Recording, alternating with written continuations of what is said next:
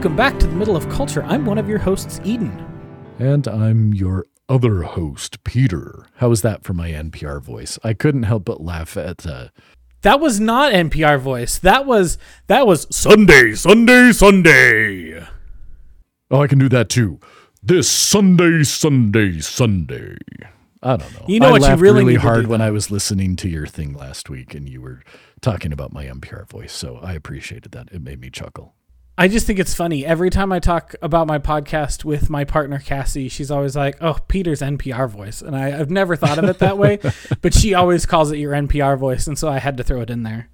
I Um, liked it. It made me laugh. The real the real one is not the Sunday Sunday Sunday. It's can you do the Telemundo announcer voice? Esta noche en Telemundo, romancing de stone. That's what you got to go for.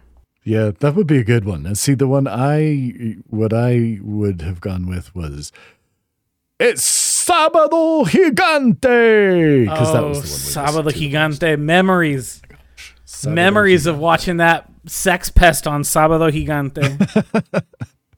Yep. Yep. That was, Anyway. that show was something. it was. I bet it's still going. I know that dude is dead and in the ground, but uh, I'm sure Sábado Gigante still exists. Oh, yeah. Um, but what have you been up to, Peter? You know, um, we were kind of chatting before we hit record, but mostly just uh, been up to life. Been working a lot, um, but I it is now September. My new partner has started, and I should never have to work as much as I worked in the month of August again. In fact, I've already told everybody at work that if I'm ever in a situation where I have to work that much again, I'm done and I will quit. And uh, so they all know that that's out there floating around. Uh, but between that, getting people ready for school, getting Lissa back to uh, grad school, uh, getting Gareth started in high school, which also, look, dude, you know what was not on my first week of school parent bingo card as the father of a freshman who turned 14 after the first half week of school? So, Gareth starts high school last week at the age of 13. It was Wednesday was the first day of school. Tuesday night, I took him. We did a little freshman orientation, and we're walking through the high school, and there's all these parents, and there's all these other freshmen, and I'm looking around, and I'm like, huh. I know that Gareth is tall, and I've always thought he was going to end up the tallest male in the family. Uh huh. But what I didn't fully appreciate is the fact that with the exception of one kid who is he's who he is friends with and swims with, Gareth was literally the tallest kid in the school of freshmen. And I mean, you know, he's at that time he's 13 and he's 5'11. And so he doesn't look 13, I guess. And then all of a sudden, this Tuesday morning, he sends me a text, literally the day after his birthday. He has now officially turned 14. I get a text at work and he's like, uh, Dad, uh, I got asked to homecoming. I'm like, what? I'm like, you, you're 13. Okay, you're 14 technically, but I'm like, You're what? just a little guy. like you can't be so i was like um i think you're still a little young to be like dating if you're like just hanging out in a bunch of friends in a group i guess but i'm like i was not emotionally prepared to be talking to my 14 year old by again one day about the fact that maybe he was a little young to be going to um, maybe he was a little young to be going to homecoming. So that was a that was an interesting experience this last week, and then you know add on top of the fact that uh, Alex has been uh, starting his mission, and so uh, it's been a very busy and interesting month.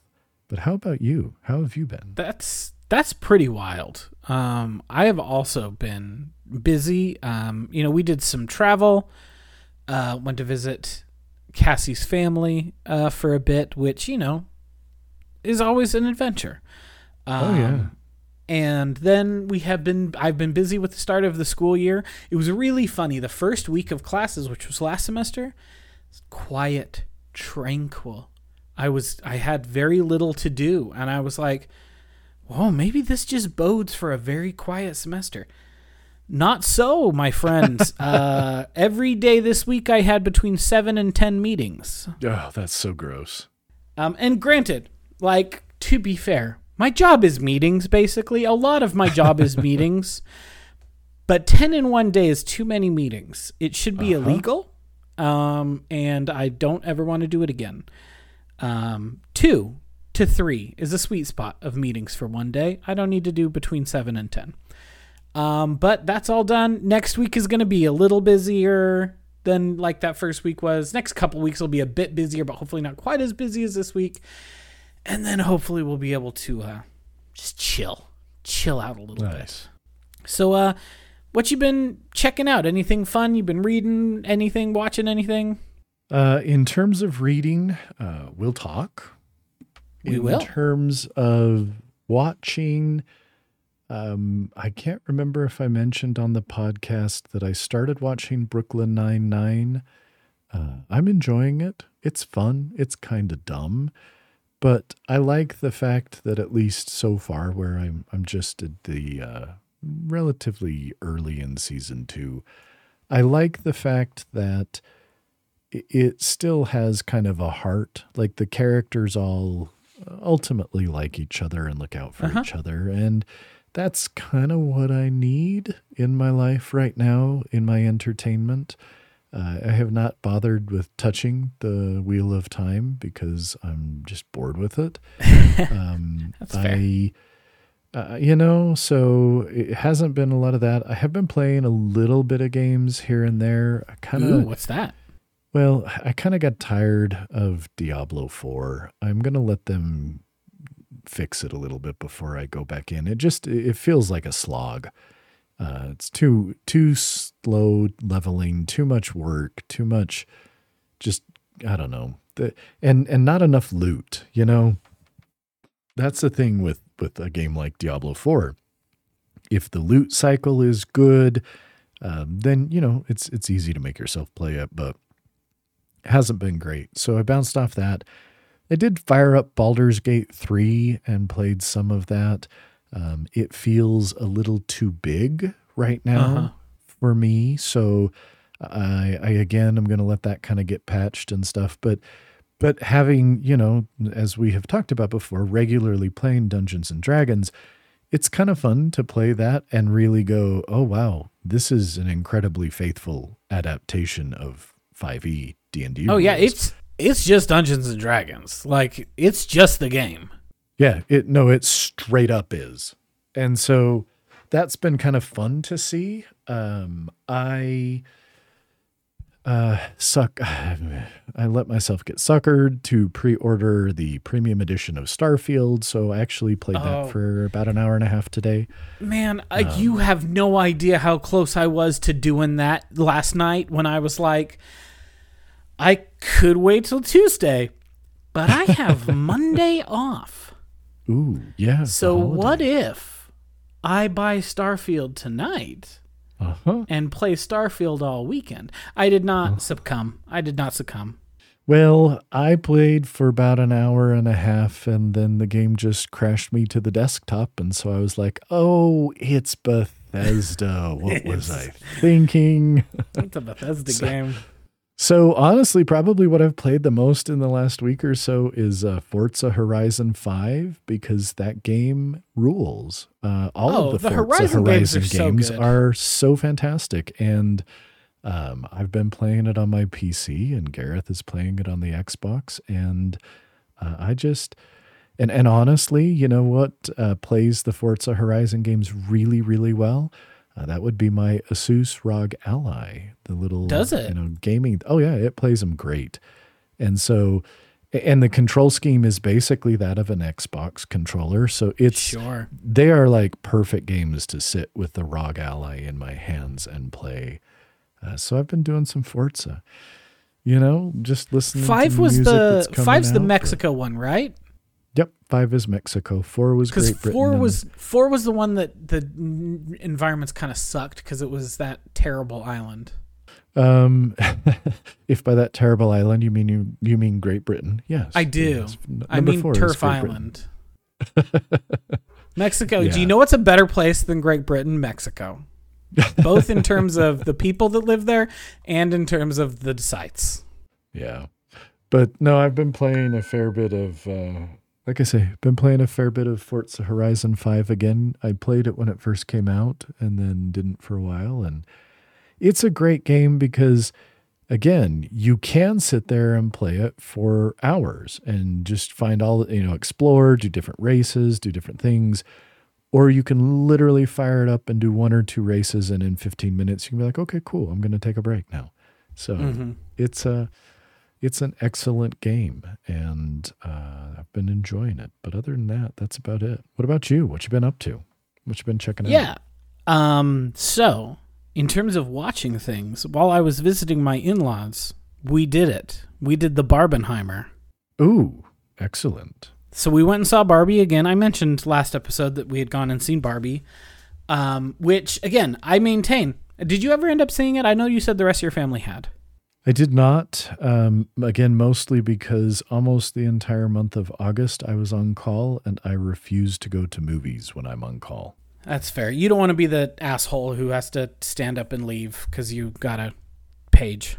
Well, okay, so you're giving me too much credit. I, I could not possibly care less about getting up and stepping out to take a phone call and answer that because really what I'll do is I'll just I'll hang up on the person and then I'll step out in the hall and call them.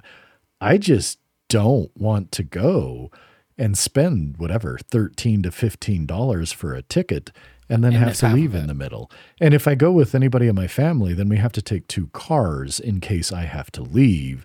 And so it's just a hassle that is not worth it.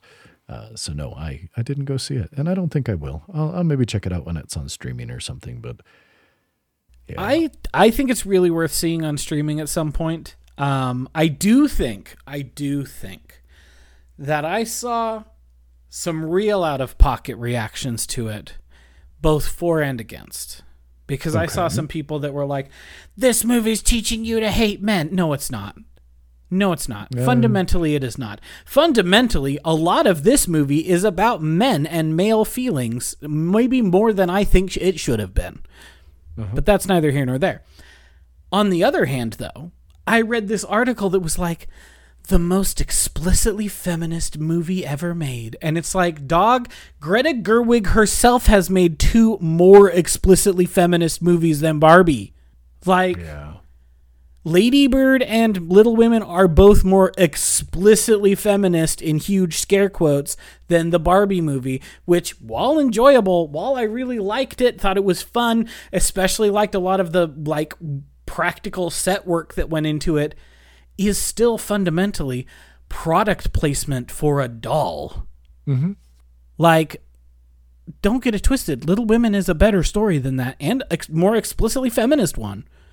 But anyway, we went and saw that with uh, most of Cassie's family, but her father and brother stayed behind with the little kids because obviously we were going to like an 8 p.m. showing, and also it's a PG 13 rated movie, and the kids are like six, five, and two, so like it's not for them. Um, so they stayed home with them, but then a couple days later, they were like, "Well, we want to go see a movie. We're going to go see Oppenheimer." And since Cassie and I, unencumbered by such things as children, we were like, "We shall them. accompany you to the Oppenheimer."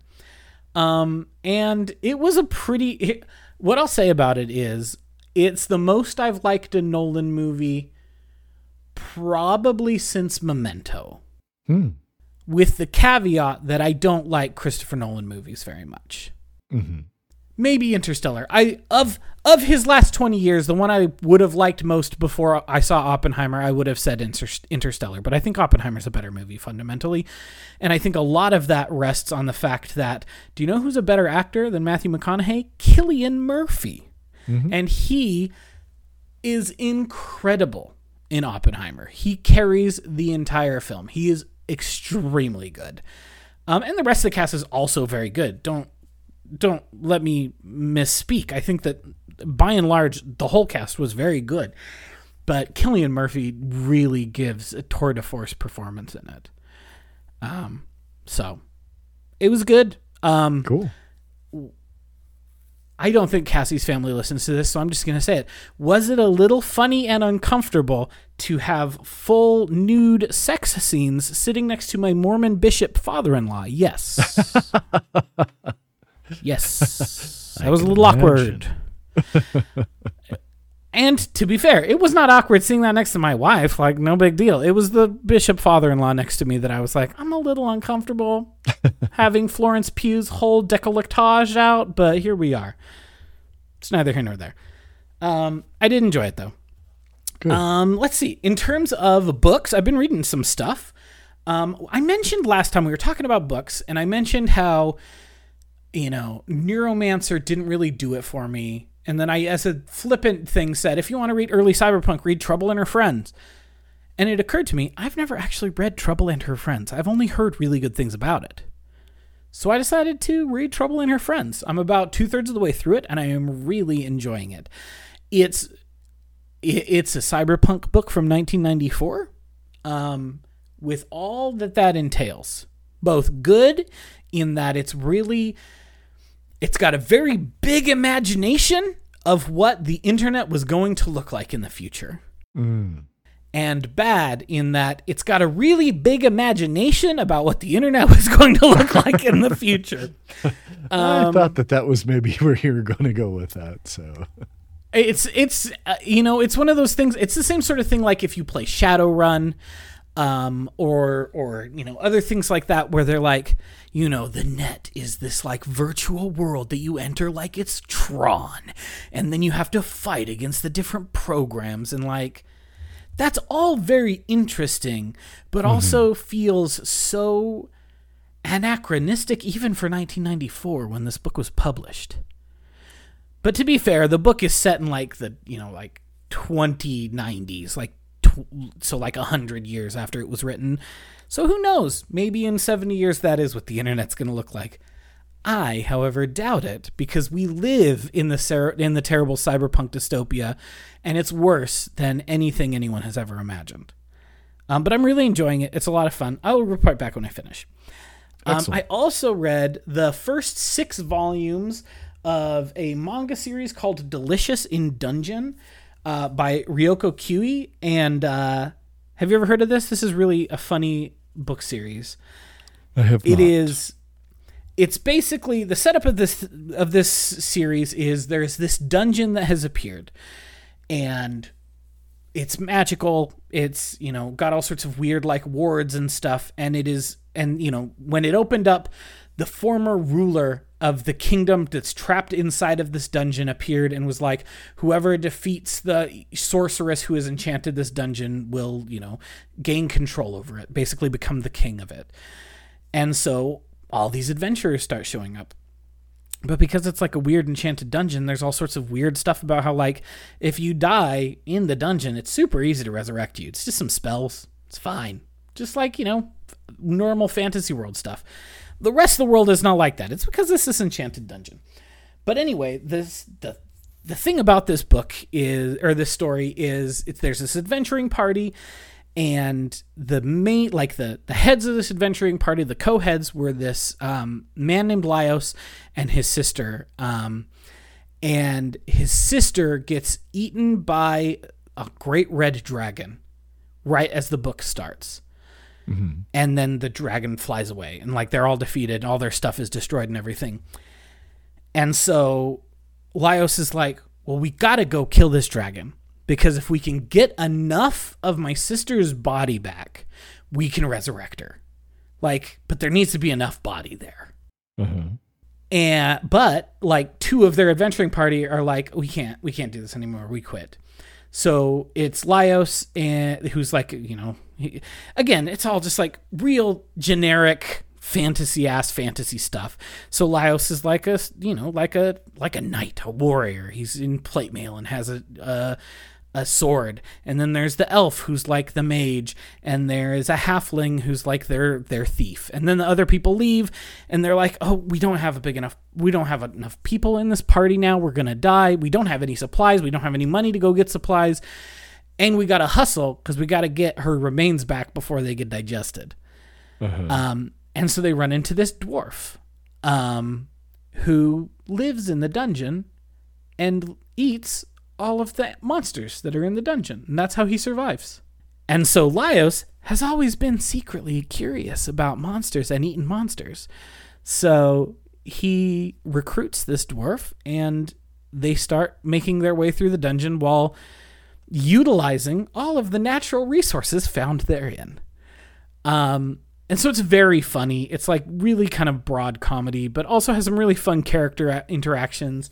But it is just about this adventuring party that's like just being weird and like, oh, can you eat this? I guess let's all find out together.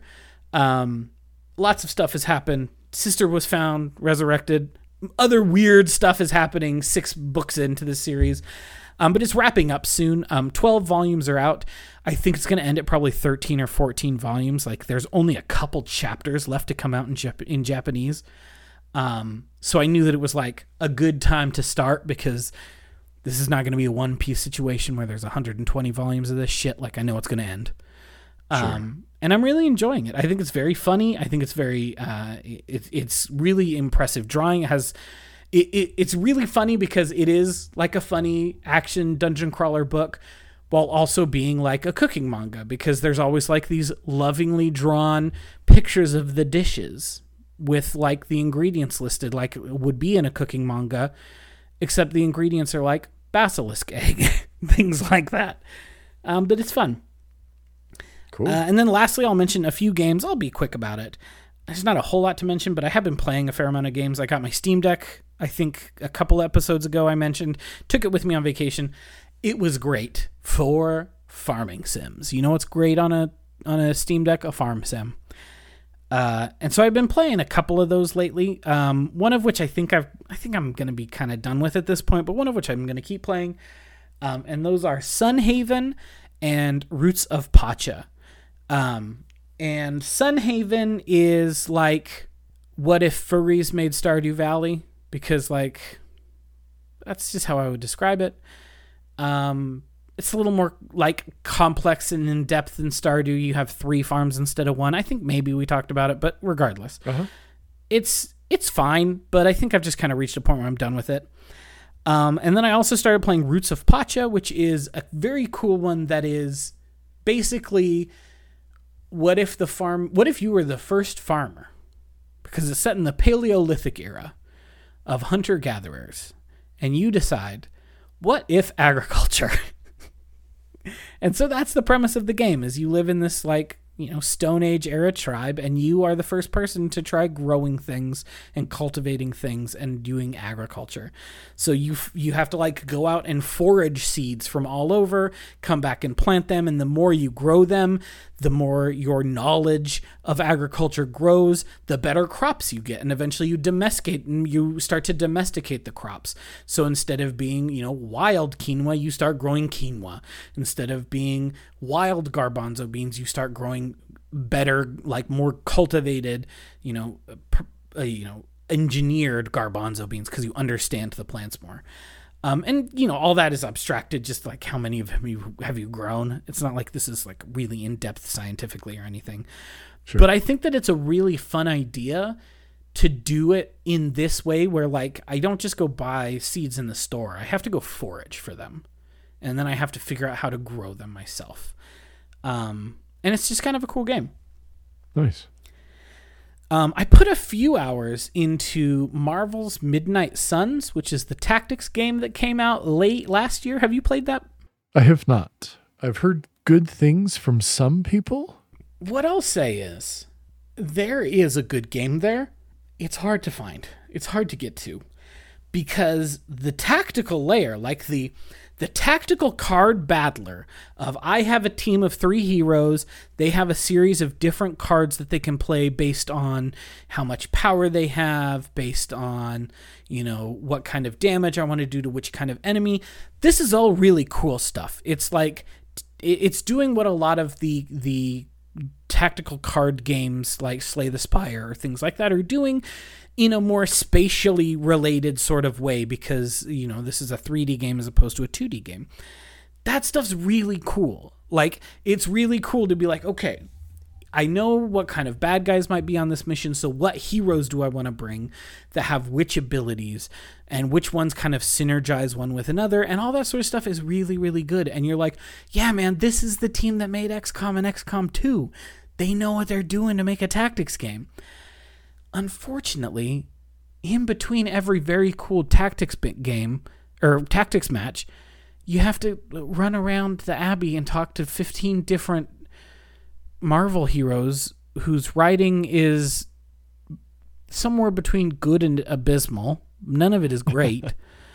um, and I'm just tired of walking around and talking to people. I just want to play the fucking card game. I don't want to have yeah. to go to the forge and get Iron Man to open X thing that has some sorts of cards in it, and get Doctor Strange to open Y thing that has upgrade materials in it.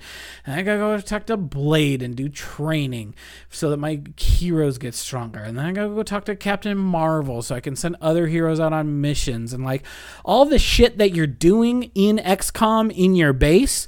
But that's just like here's your base and you click engineering and you say make this shit. And then you click on the research base and you say research this shit. And then you go to the assignments page and you say these two soldiers there. And then you go to the next mission and it takes two minutes.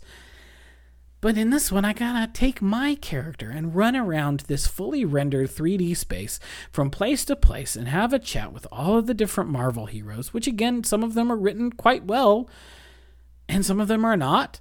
But like it's just too much. I just want to get to I just want to get to the fights. I just want to do the tactics. So I don't know if I'll go back to it or not. It's kind of boring. That's too bad. And then the last thing I'll mention, just because I'm so disappointed, uh, thinking to myself, I'll wait till Tuesday to buy Starfield. Yesterday, and instead of spending eighty dollars or ninety dollars, however the hell much, on the uh, special edition, so I could play starting today, I downloaded and installed Stranger of Paradise Final Fantasy Origins. Uh-huh. That game plays like dog shit on my PC. Oh. I was getting single frames um, whenever there was particle effects on the screen, single frames, like single digit frames per second. That's not playable, especially for an action game. So I guess I just won't play that game on my PC. Maybe I'll try to pick it up for the PlayStation or the Xbox. I don't know. But uh, for whatever reason, I thought my PC'd be able to do it, and it cannot. It can't hang. That's a bummer. So, it's a shame. What little I got to see of it before it started to really chug seemed like it was pretty cool. And I have some friends who are like, "Final Fantasy 16 sucked. Go play Stranger of Paradise. That game rules." Uh, and I won't be finding out now. I will have to wait till I buy it a second time. anyway, oh, that's what I've been up to. Cool. So, as Peter said, we're going to be talking, and as I mentioned in the short episode last two last time, two weeks ago, the little uh, "Hey, we're going to take a break" episode. Um, we are going today to be talking about a sh- collection of short stories by the Japanese writer Izumi Suzuki called Terminal Boredom. Um, before I talk a little bit about who she was, how this collection came to be, and then we can talk about the stories in this collection, I would be very curious to get your overall impression on this collection of stories after you read it, Peter. Well, so um, I didn't get through very much, honestly. All right. And uh, I really, really struggled with this. I read the first story okay. and was like, uh. And I started the second story and I was like, uh. and and then I just as I mentioned, life has been so busy that I was like, okay, I, I am not getting this read. Uh, I'll come back to it. Uh, I started stressing about that a little bit. I went and I bought the audiobook and I tried to listen to that second story and I was like, "Oh my gosh, this is the worst audiobook I've ever heard in my life." That sucks because I was just thinking to myself, oh man, there's an audiobook version. That would have been so handy. Not if it's Yeah. a bad audiobook. Well, so you know, here's the thing, um, and I'm just going to mention this to get this out of the way. The audiobook was so bad because the person who's reading it is I it didn't work for me. They very much First of all, they were talking like this with this very affected, kind of quiet voice. And No. then sometimes it would get a little bit louder, but it was still so weirdly stilted and kind of felt like there was bizarre emphasis on some of the syllables. Uh, uh. and and so I'm trying to listen to this like I normally do, and I normally listen to audiobooks as well as podcasts at about between you know 1.8 1.9 times speed. Um, and I'm used to it. I've done this for so many years that it doesn't even faze me. And so I dropped it down a tenth, and it still was just almost incomprehensible because the way it went back and forth between loud and soft and and again that weird kind of stilted sort of way that she was reading it I dropped it all the way down to one time to list to, to 1x speed to see if it was comprehensible and it was only barely. And then again she was reading it so quietly that I've got it cranked up to the point that I kind of forgot about that when I got in my car the next time and it connected to Bluetooth and started like blasting some death Oh, metal. gosh. Almost like ruined. It was just so I, I did like I, I I think I made it through all of the second story on the audiobook and then I was like, hell no, I'm done. I'm not doing that. And then I read the third story and I was just like, okay, I've had three stories where it just feels like there's, you know, the characters are just experiencing some sort of existential nihilism. And at the end Oh, of it, it's just like, and, and that, just to be honest, as I kind of hinted at when I was talking about watching Brooklyn Nine-Nine, the reason I can come back to that is because it's not mean. Because the main characters, you know, the characters in this police squad, you can tell that they care about each other and that that while there is some, you know, sitcom stupidity here and there, at the end of the day, they like each other and they care about each other and they're looking out for each other. And just because of where I'm at right now in life, I need something like that. That that's why I stopped reading The Wheel of Time because again, it's just there's oh, there's too much ennui and too many of the characters and blah blah blah. And I'm like, you know what I'm going to read next? I'm going to read the Chronicles of Prydain again because I know that I will enjoy those and that they're going to be what I need right now. So I only made it through the first three stories, and then I was stressing about, oh, I've got to try and read more. And then I thought to myself, you know what? No, you don't. I think I don't need to. And I think we can talk about why I only made it through the first three stories. I think that that was the right choice for you to make. Even though I, like I said, I really enjoyed this. I read it a couple of years ago when it first came out, and I thought it was incredible. Um, I really enjoyed it the second time through again. Um, you know, I bought the second volume of her short stories that came out a couple of months ago. I haven't gotten to it yet, but I was really excited when that came out, and I'm excited to read those probably in the next couple of months.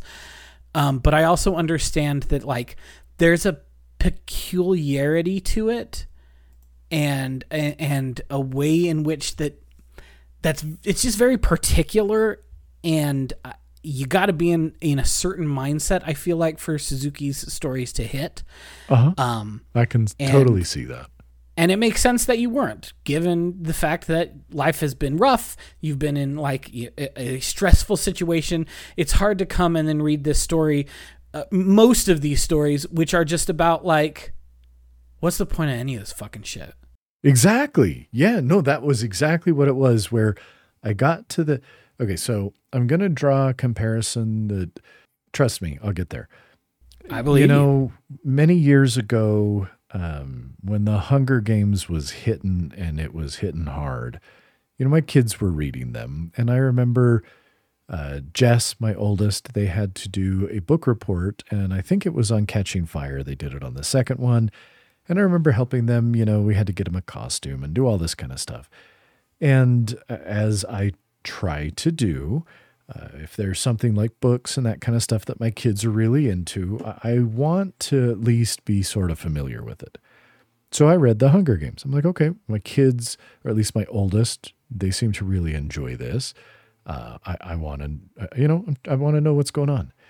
And I read them and I kind of liked the first book. And I, I think I remember, again, it's been many years, but I remember quite liking the second one. And then I got to the third. And at the end of the third, it just ended with this well, what was the point of it all? Because sure, certain people changed positions of power, but you get the, and I think this was intentional uh, uh-huh. by, by Susan Collins, but you get this distinct impression that, hey, guess what? This world, it is no better off than it was when this all started. And that didn't work for me at the time. And again, I can see perhaps what, what she was trying to do, the author, and that sort of thing. But it was enough of a, a turnoff for me that I was like, nah, I do not like these. Not going to go back and ever read them. I'm done. Move on out of my mind. And, you know, I had that kind of same gut reaction to these three stories that I read because all of them, it kind of felt like it got to the end and it was like, eh, what was the point? everything was there was no point in and and again purposefully not that not that the author didn't know what she was doing but that that was i think at least those three stories i read that was part of this was just this idea that mm, yeah no it's just sometimes things just suck.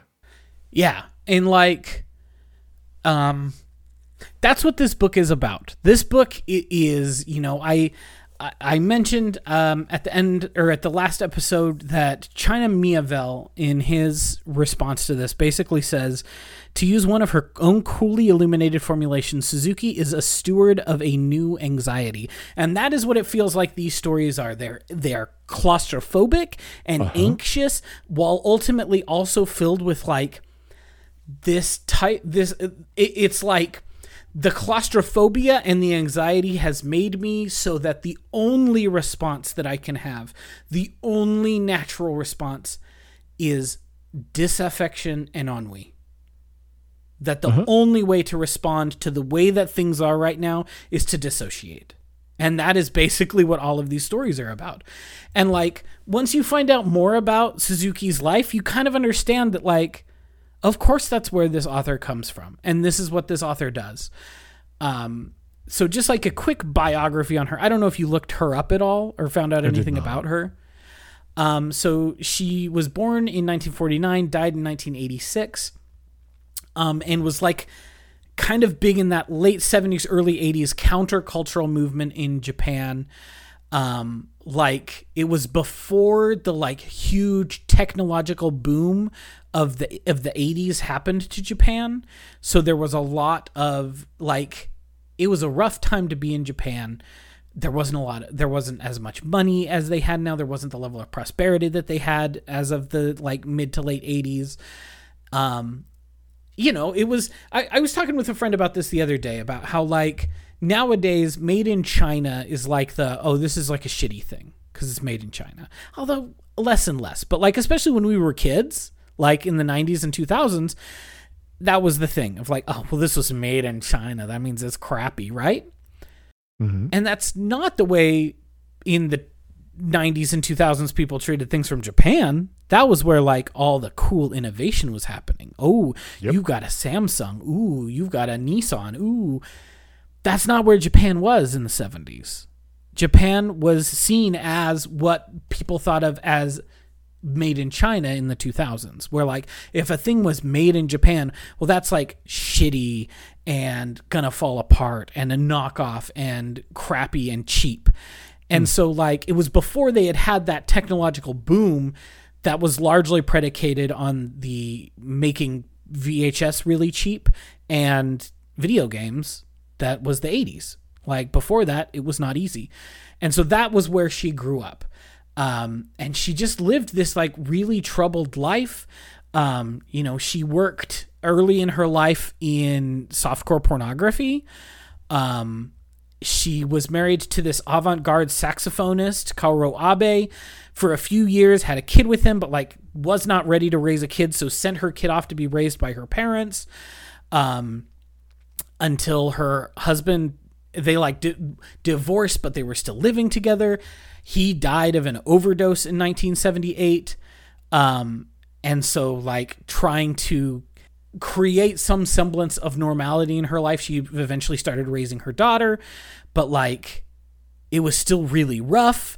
And eventually she ended up dying by suicide at the age of 36 in hmm. 1986. She hung herself because she was living in many regards the life that we see in these stories even though these are like sort of nominally dystopian sci-fi stories because her life was that way like she she was a victim of the very terminal boredom that the uh, book is is titled after you know and i think that you see that disaffection and detachment and dissociation in all of these stories um, you know, I, I totally understand why you weren't able to get through a lot of them. I think it's a shame that you didn't get to Smoke Gets in Your Eyes because that's my favorite one. Um, but I also understand that, you know, this was heavy reading and not necessarily very easy. Um, and a lot of it is dealing with themes of aging, um, themes of death, but like death by disaffection. Um, you know, one of the stories that you did read, You May Dream, the premise of that story is there's overpopulation. And so some people just get told by the government, you get to die, and there's nothing you get to do about it. But we do have this thing where if you find someone who's willing, we'll import you into their subconscious so you can live in their dreams still. We'll kill you. You're dead because we don't have space. But you can live on in their dreams. And so that story is about this girl whose friend basically asks her, I've been given the death sentence.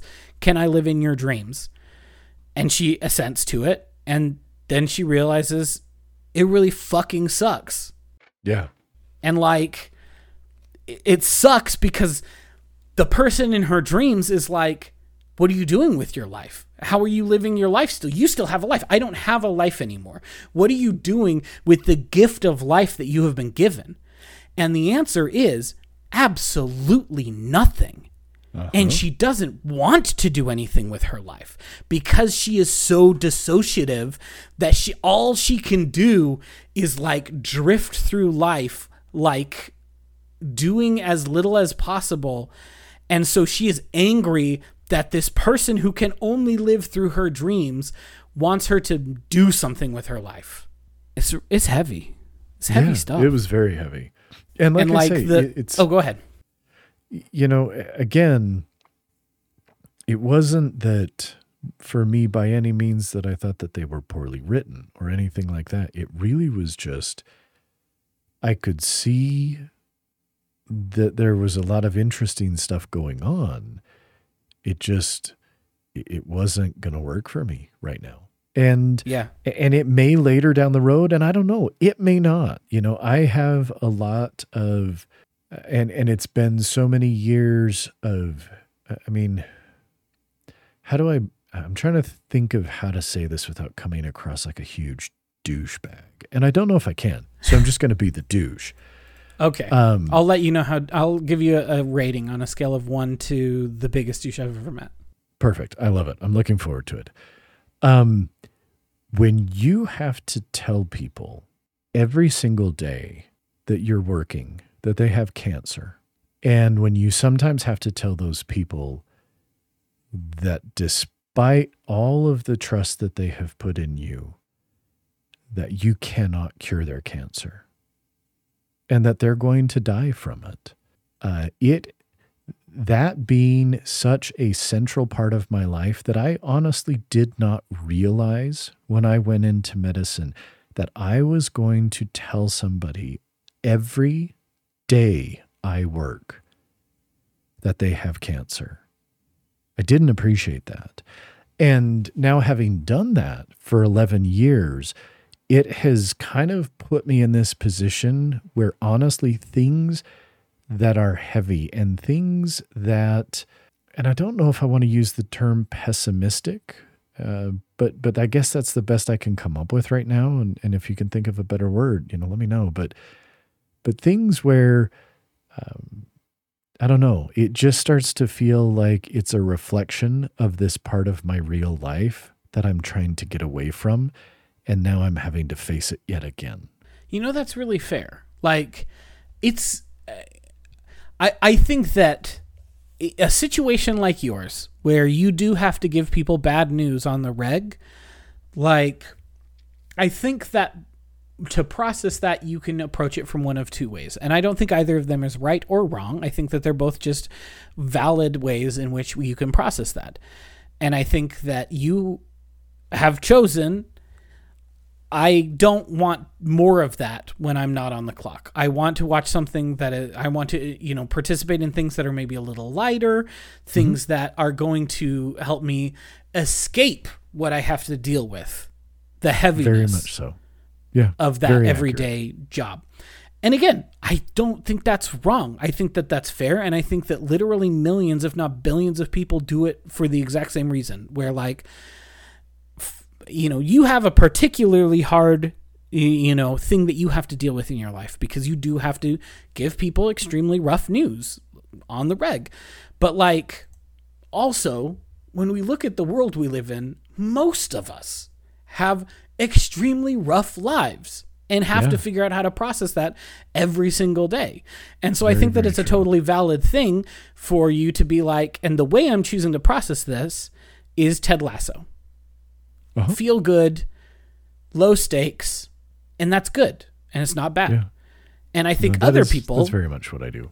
And I think other people, and I think that I find myself sometimes in the camp that you're in. Sometimes I do just want escapism. Sometimes I just want to play. I just want to do some fucking raids in Final Fantasy 14, turn off my brain and listen to a podcast where some people are talking about, you know, whatever the hell, like something dumb. But other times I do really like to use my free time to reflect on the life that I lead and the way that it could be different by reading or experiencing things like this.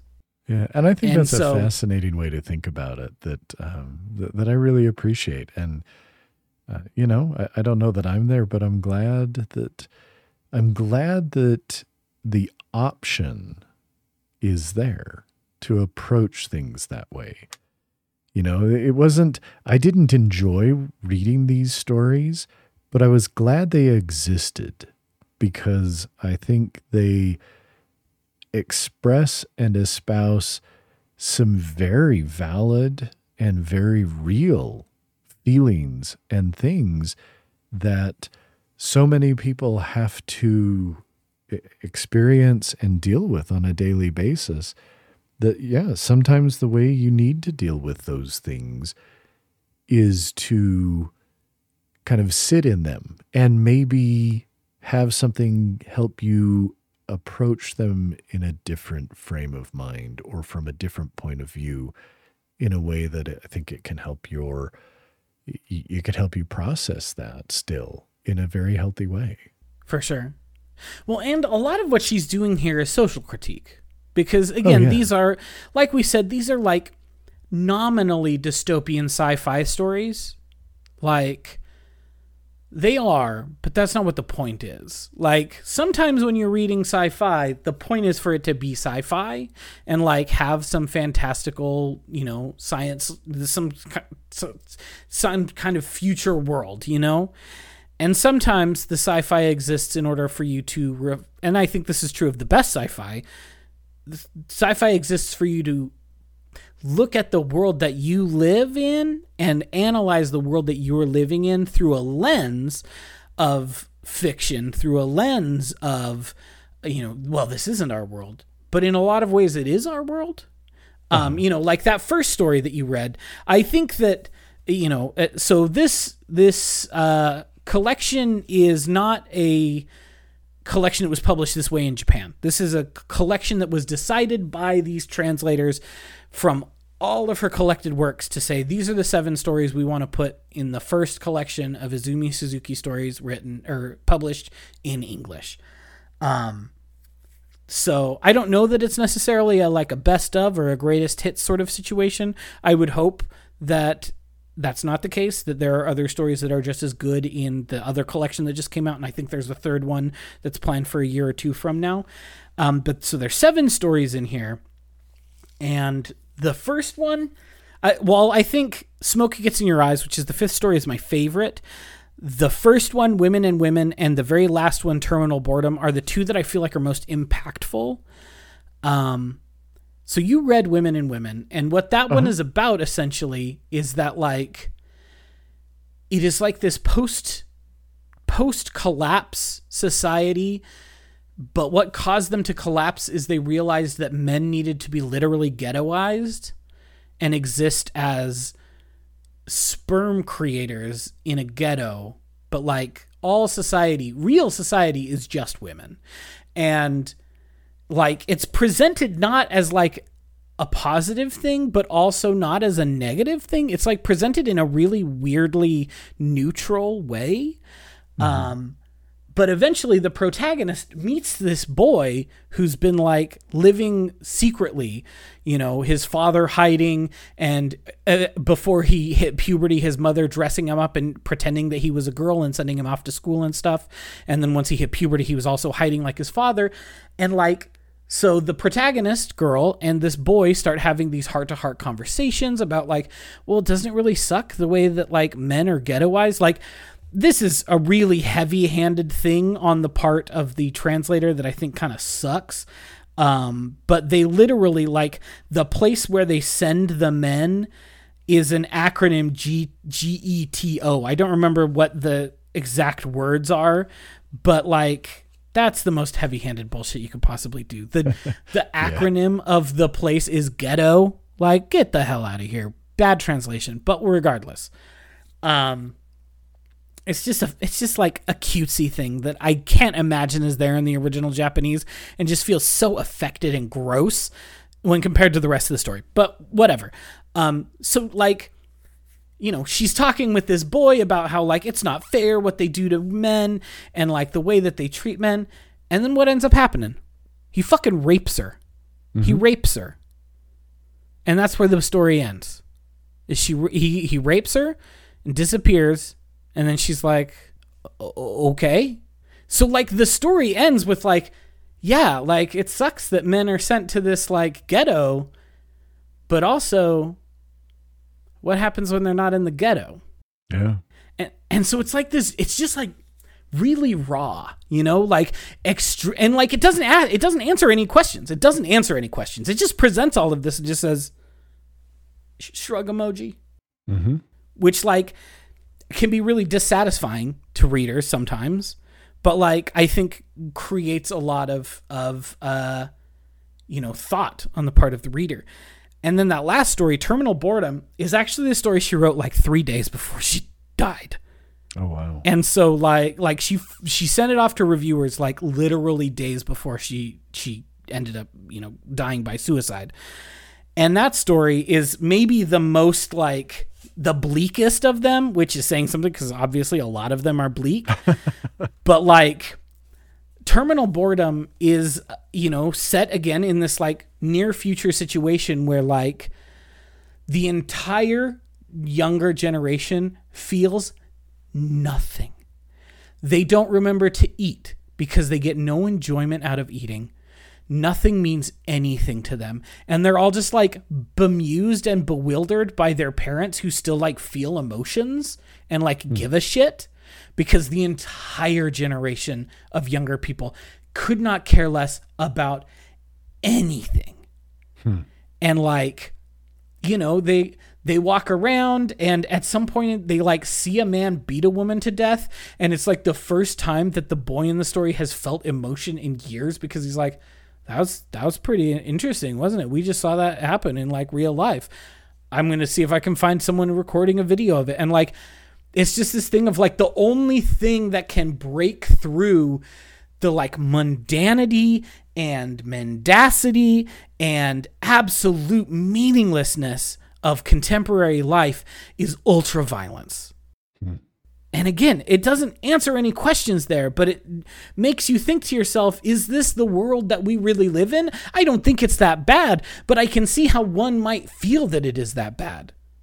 You know, when you look at the way that the world is today, when I was on, you know, I'm going to get, you know, topical here for a little bit, folks, but like, I was on Twitter earlier today. I refuse to call it X, but I was on there earlier today and I saw information about these cops who fucking murdered a pregnant woman in her car because she was suspected of stealing something. She hadn't, but they suspected her. So they shot her in her car until she was dead. And like, that's the world we live in. Or, you know, Texas has enacted all of these like hideous anti abortion rules. And so now we've got these like militia assholes who are setting up unofficial checkpoints at the state border to try to keep people from leaving the state to, uh, to, you know, engage in their own medical procedures because they're trying to make sure that they make sure that no baby is ever aborted again. And it's like, and, and is anything happening? To these people who are doing this extrajudicially? No, because the state government doesn't care. So, like, I look at stuff like that and I'm like, okay, I understand how Suzuki reaches a point in her writing where she's like, this is where we're headed.